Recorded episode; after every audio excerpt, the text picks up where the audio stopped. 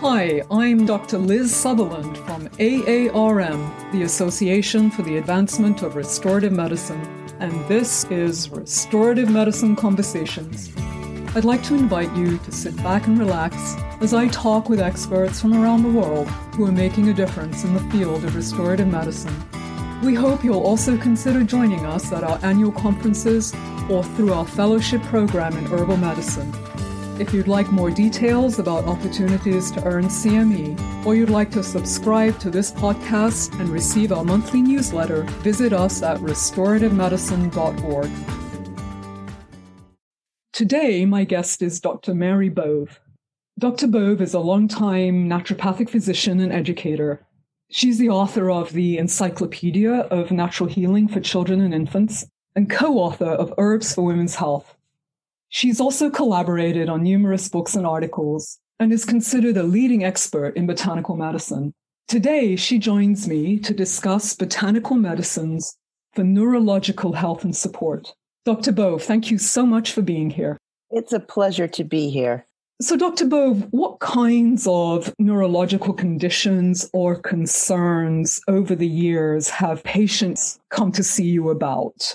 I think there are a wide variety everywhere from sleep issues, mood issues, cognitive issues, and even memory or degenerative types of challenges that we find. And I think as time moved along over the last 20, 25 years, we've certainly understood more about brain health and neurological health and degenerative types of challenges that happen with aging or with trauma.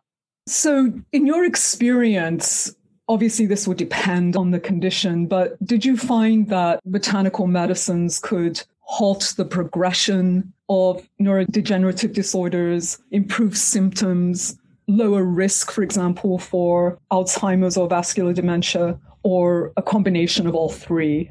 That's a great question. I would certainly say yes, a combination of all three and that the use of botanicals in the application of a variety of the conditions that you mentioned really has transitioned and matured as our understanding of botanical medicine and brain health. So, like understanding that neuroplasticity can occur, working with things that help with protecting the brain and helping to slow the decline, whether that's vascular dementia or Alzheimer's, and I think employing botanicals is, it's not like one herb will fix it all, but I think that what we see is that they can assist in a variety of different aspects, whether that's quenching neuroinflammation or acting as a neuroprotector or helping to heighten circulation and oxygen uptake by the brain. And what I've seen in my practice and my love of herbs and study of herbs we used to call plants nervines, and they basically impacted the nervous system. And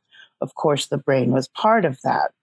And now we understand that nervines come in many different ways. And now we talk about them as neuro anti inflammatories or nootropic plants and how we apply them as far as whether we take them on a daily basis or in a food substance like a medicinal mushroom such as lion's mane, which we know can help to protect and slow the degenerative types of processes that can happen in the brain if it's taken on a regular basis. So one of the things that I really love about many years of working with these plants and applying them within nervous system challenges, whether that's mood or anxiety or cognition or performance or helping somebody who has a neurodegenerative disease I feel like there's a place for botanicals, and that might actually help more on a symptomatic level as to assist with sleep, or more on, we've been talking about the neuroprotective level of lion's mane.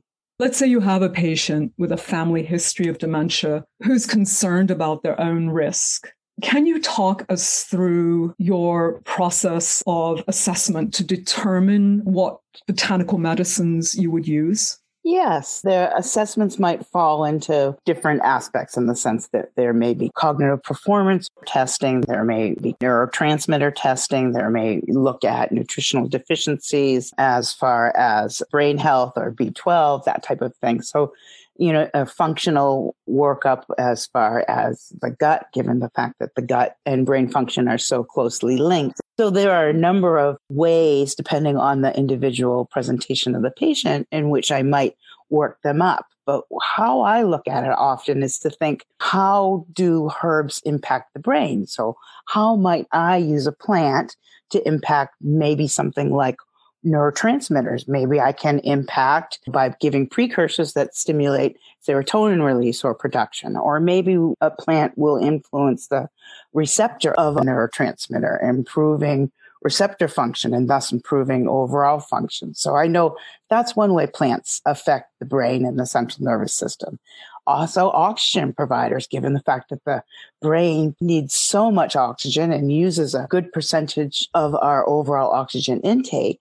And many times, oxygen deprivation, one, as we age, and two, because of trauma or breathing techniques and so forth, stress, one may not be perfusing and getting as much oxygen as needed to their brain. So we may use something like ginkgo, um, which helps to improve cerebral vascular flow. So it improves circulation, which is another thing. The brain uses a lot of blood flow and needs a lot of blood flow. So maybe there's that way that the brain is being impacted and oxidation. We know that oxidation and neurooxidation contributes to neurodegenerative issues and contributes to performance, toxins, cell growth, and cell death and even just the act of aging for a human being. And so if we can improve our diet or our botanical intake with botanicals that help as antioxidants, particularly neuro antioxidants, such as something as simple as rosemary and spearmint and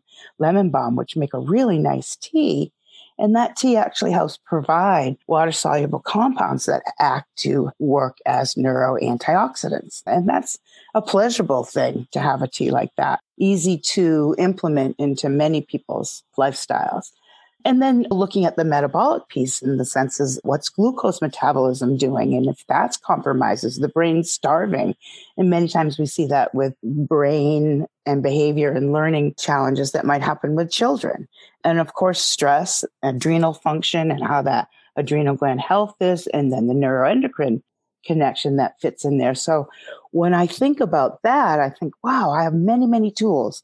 And maybe somebody does have low or compromised cerebrovascular circulation and some oxidation. There gives me a chance to use a botanical or two or formula to address several of these aspects that lead towards good brain function and brain health. And so I often will immediately approach it from that place. Also asking myself, is there a neuroinflammation? Does inflammation overall need to be addressed and modulated? And then neurodegeneration. And I think there are some very specific herbs that I turn to for neurodegeneration.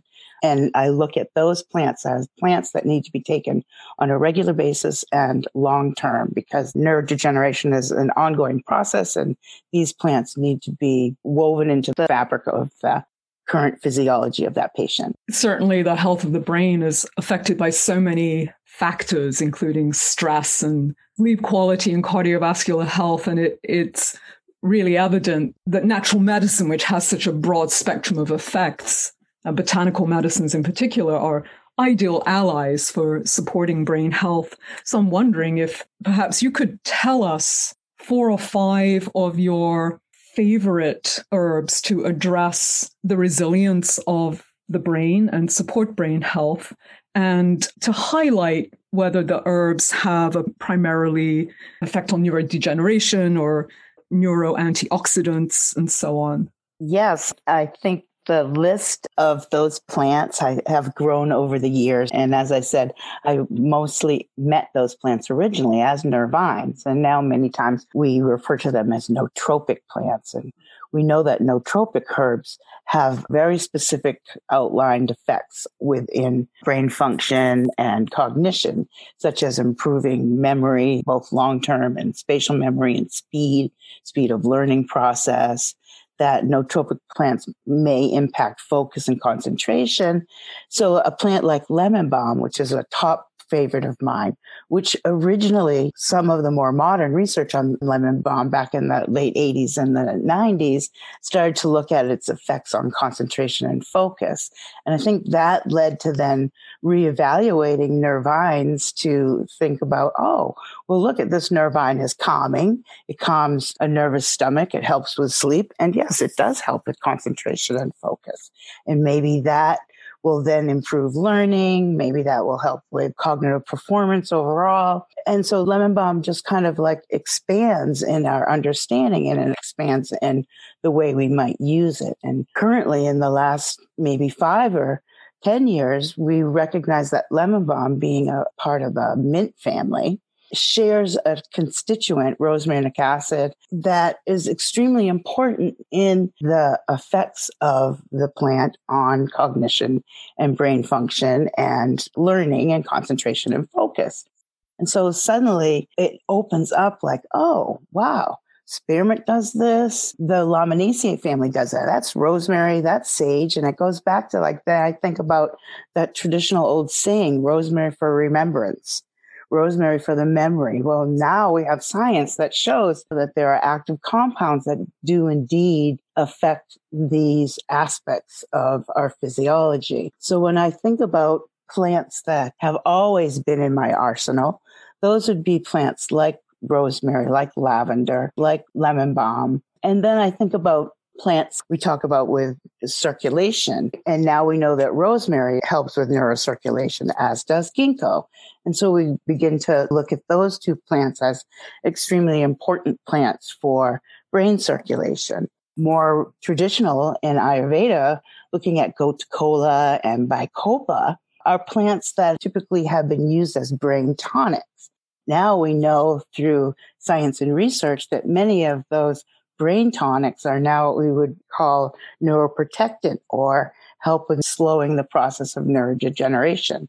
And lion's mane, the mushroom superfood, has really shown with its science that the terpenoids in that plant are extremely useful for neuroprotecting. And what's really interesting about lion's mane is when you start to look into the research, it's delivered in a variety of different ways. So it's not that it has to be made into a fancy complex medicinal preparation. That you can take the powder and put it into a cookie and that you know given the milligram doses of that cookie on a regular basis you'll see changes within parameters of mood and or anxiety or again with protection effects. And so i think science and modern perspective and observation about plants has really helped me to improve my materia medica.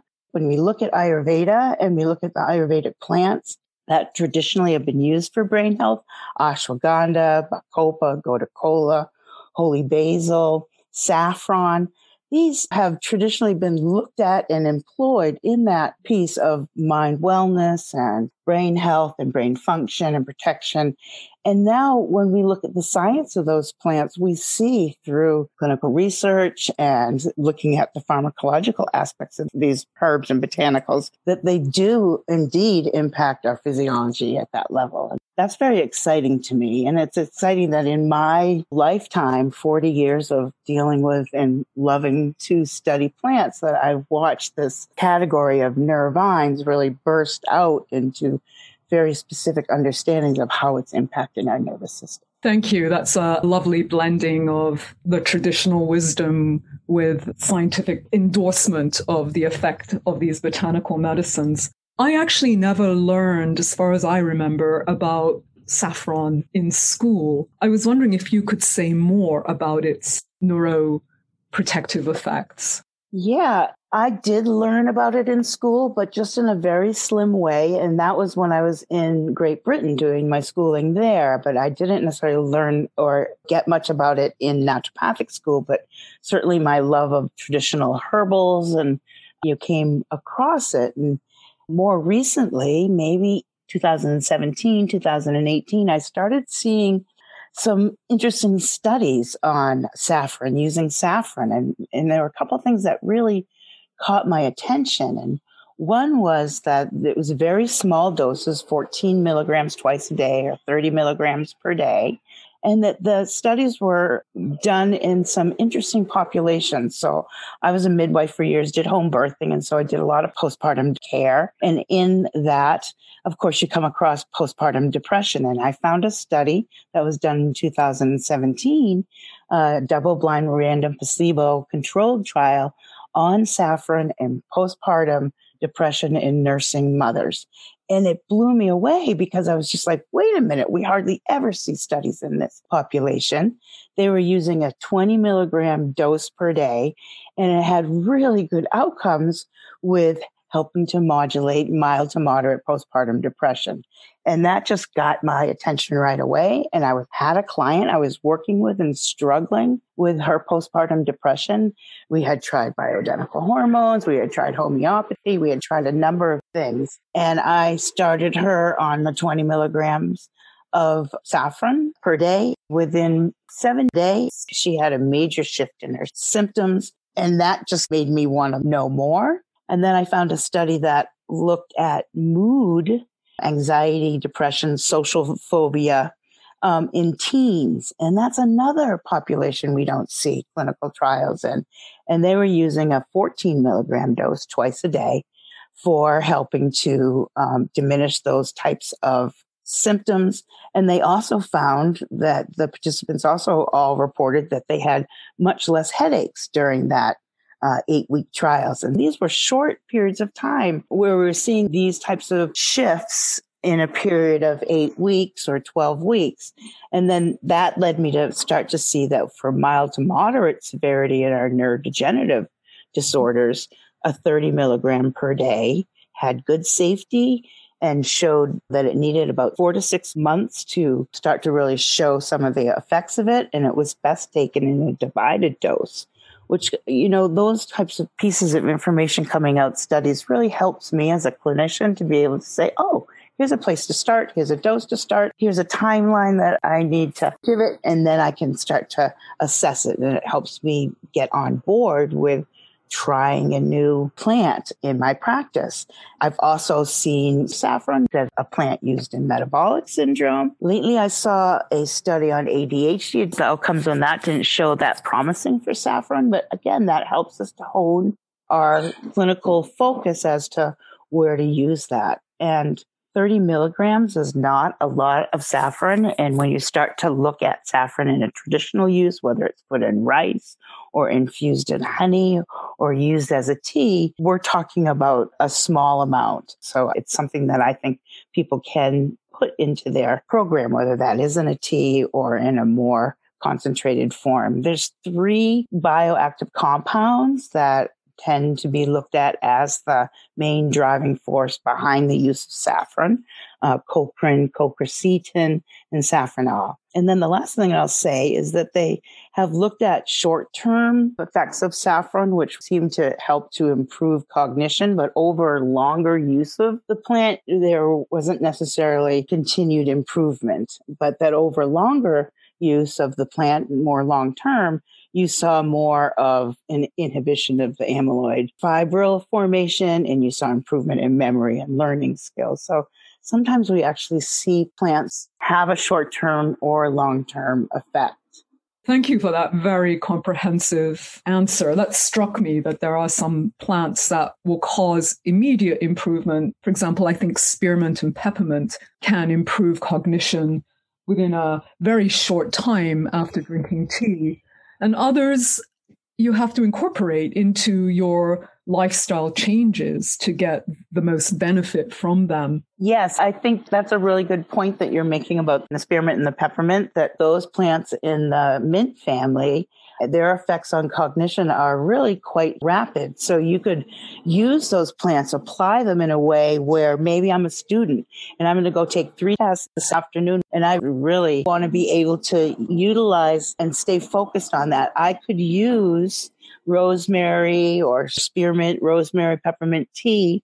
And most of the time you'll see that that will kick in in about 45 minutes, last for about four hours, maybe six hours. So if you're drinking that throughout the day, the afternoon while you're taking your test and sipping on your tea, that can really keep you alert. Or maybe you're working on a paper that you have to write into the wee hours of the night and you want to be able to stay more alert, you could use that nootropic for short term rapid effects. Whereas you use something like Bacopa or lion's mane or those plants, gotu kola, more for long term effects and that tonifying neuroregenerative types of effects and neuroprotective effects. Thank you. I've always assumed that botanicals, which modern research is finding to have beneficial effects on the nervous system, were traditionally used over the millennia for what we would now call neurological health.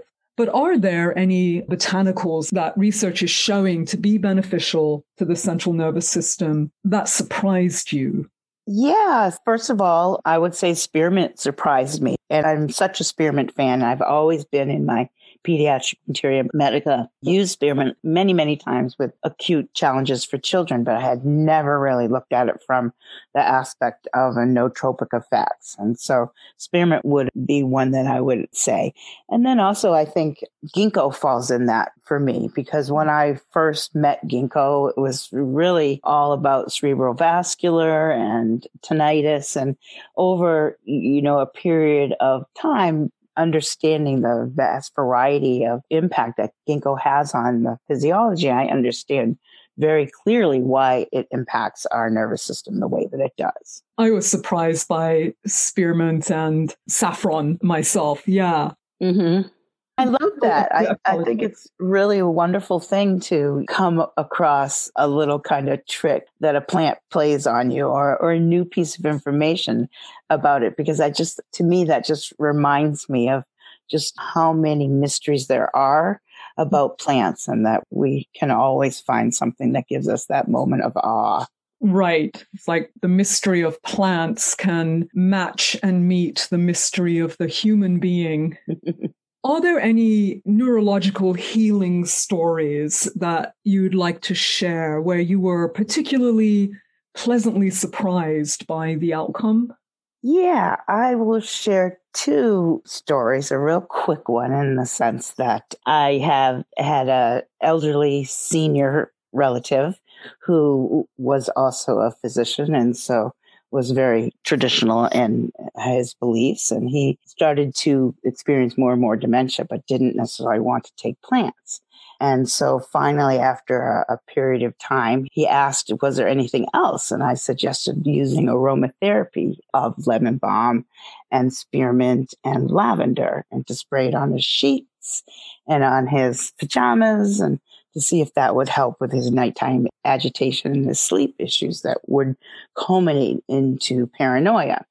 And he kind of like poo pooed it. And then about a week later, I get a little note and he says that some nurse has come to the senior home and given this lecture all about the use of these aromas for brain health. And he brought the little pump spray I had made him down to show her and she, was very impressed. And so all of a sudden he started to use it and the reports were wonderful from the resident home and the staff there because they noticed right away that he wasn't night wandering, that he was sleeping through the night, even though he insisted that it was just a nice smell. so it really, it really helps you to see that you can impact through a variety of our senses or our channels in that way. The second one I would say is about a brain trauma. And the trauma was fairly severe to the brain. And the use of Bacopa and lion's mane and gotu kola and hawthorn was a 10, 12 month remedy that we used and watched the young man go from barely being able to talk on the phone or find words to being able to get back onto the computer to going all the way back to full recovery and memory games and so forth. And many of the people who witnessed that also commented, what was it? Again, I put a certain amount of that positive progression down to the use of these plants at the same time. Those are both really wonderful and beautiful stories. Thank you. Before we end, Dr. Bove, is there anything else you would like to add or a question you would like to respond to that I haven't asked you? I would add that nootropic plants, brain food plants, can end up in our diet. And so something like saffron using that in saffron rice or infusing it in honey, using turmeric. And so, what I really want to put out there is that these plants can find our way into our daily routines. And it's not about waiting till we get dementia or waiting till we feel brain fog to use them. It's about every day nourishing that brain because we use it. We get up and we use it in our sleep, we use it in our daytime. And so it's one way in which we can feed our brain. So do find ways to get these lion's mane. You can go into many medicinal mushroom recipes. And as I said, the powder can go into cookies. They did a great study for menopausal women using the powder in cookies. And so there are ways for everybody to be able to partake in brain botanicals. Thank you so much, Dr. Bove. It's been a pleasure talking with you today. And thank you for your treasure trove of knowledge. And thank you very much for having me on. It was delightful. You're very welcome. Thanks again for joining us. If you enjoyed this episode of Restorative Medicine Conversations, please subscribe to the podcast and our newsletter. And if you'd like more opportunities to learn from experts like my guest today, visit restorativemedicine.org to find out more about the Association for the Advancement of Restorative Medicine, our annual conferences, our Herbal Medicine Fellowship, and the Journal of Restorative Medicine.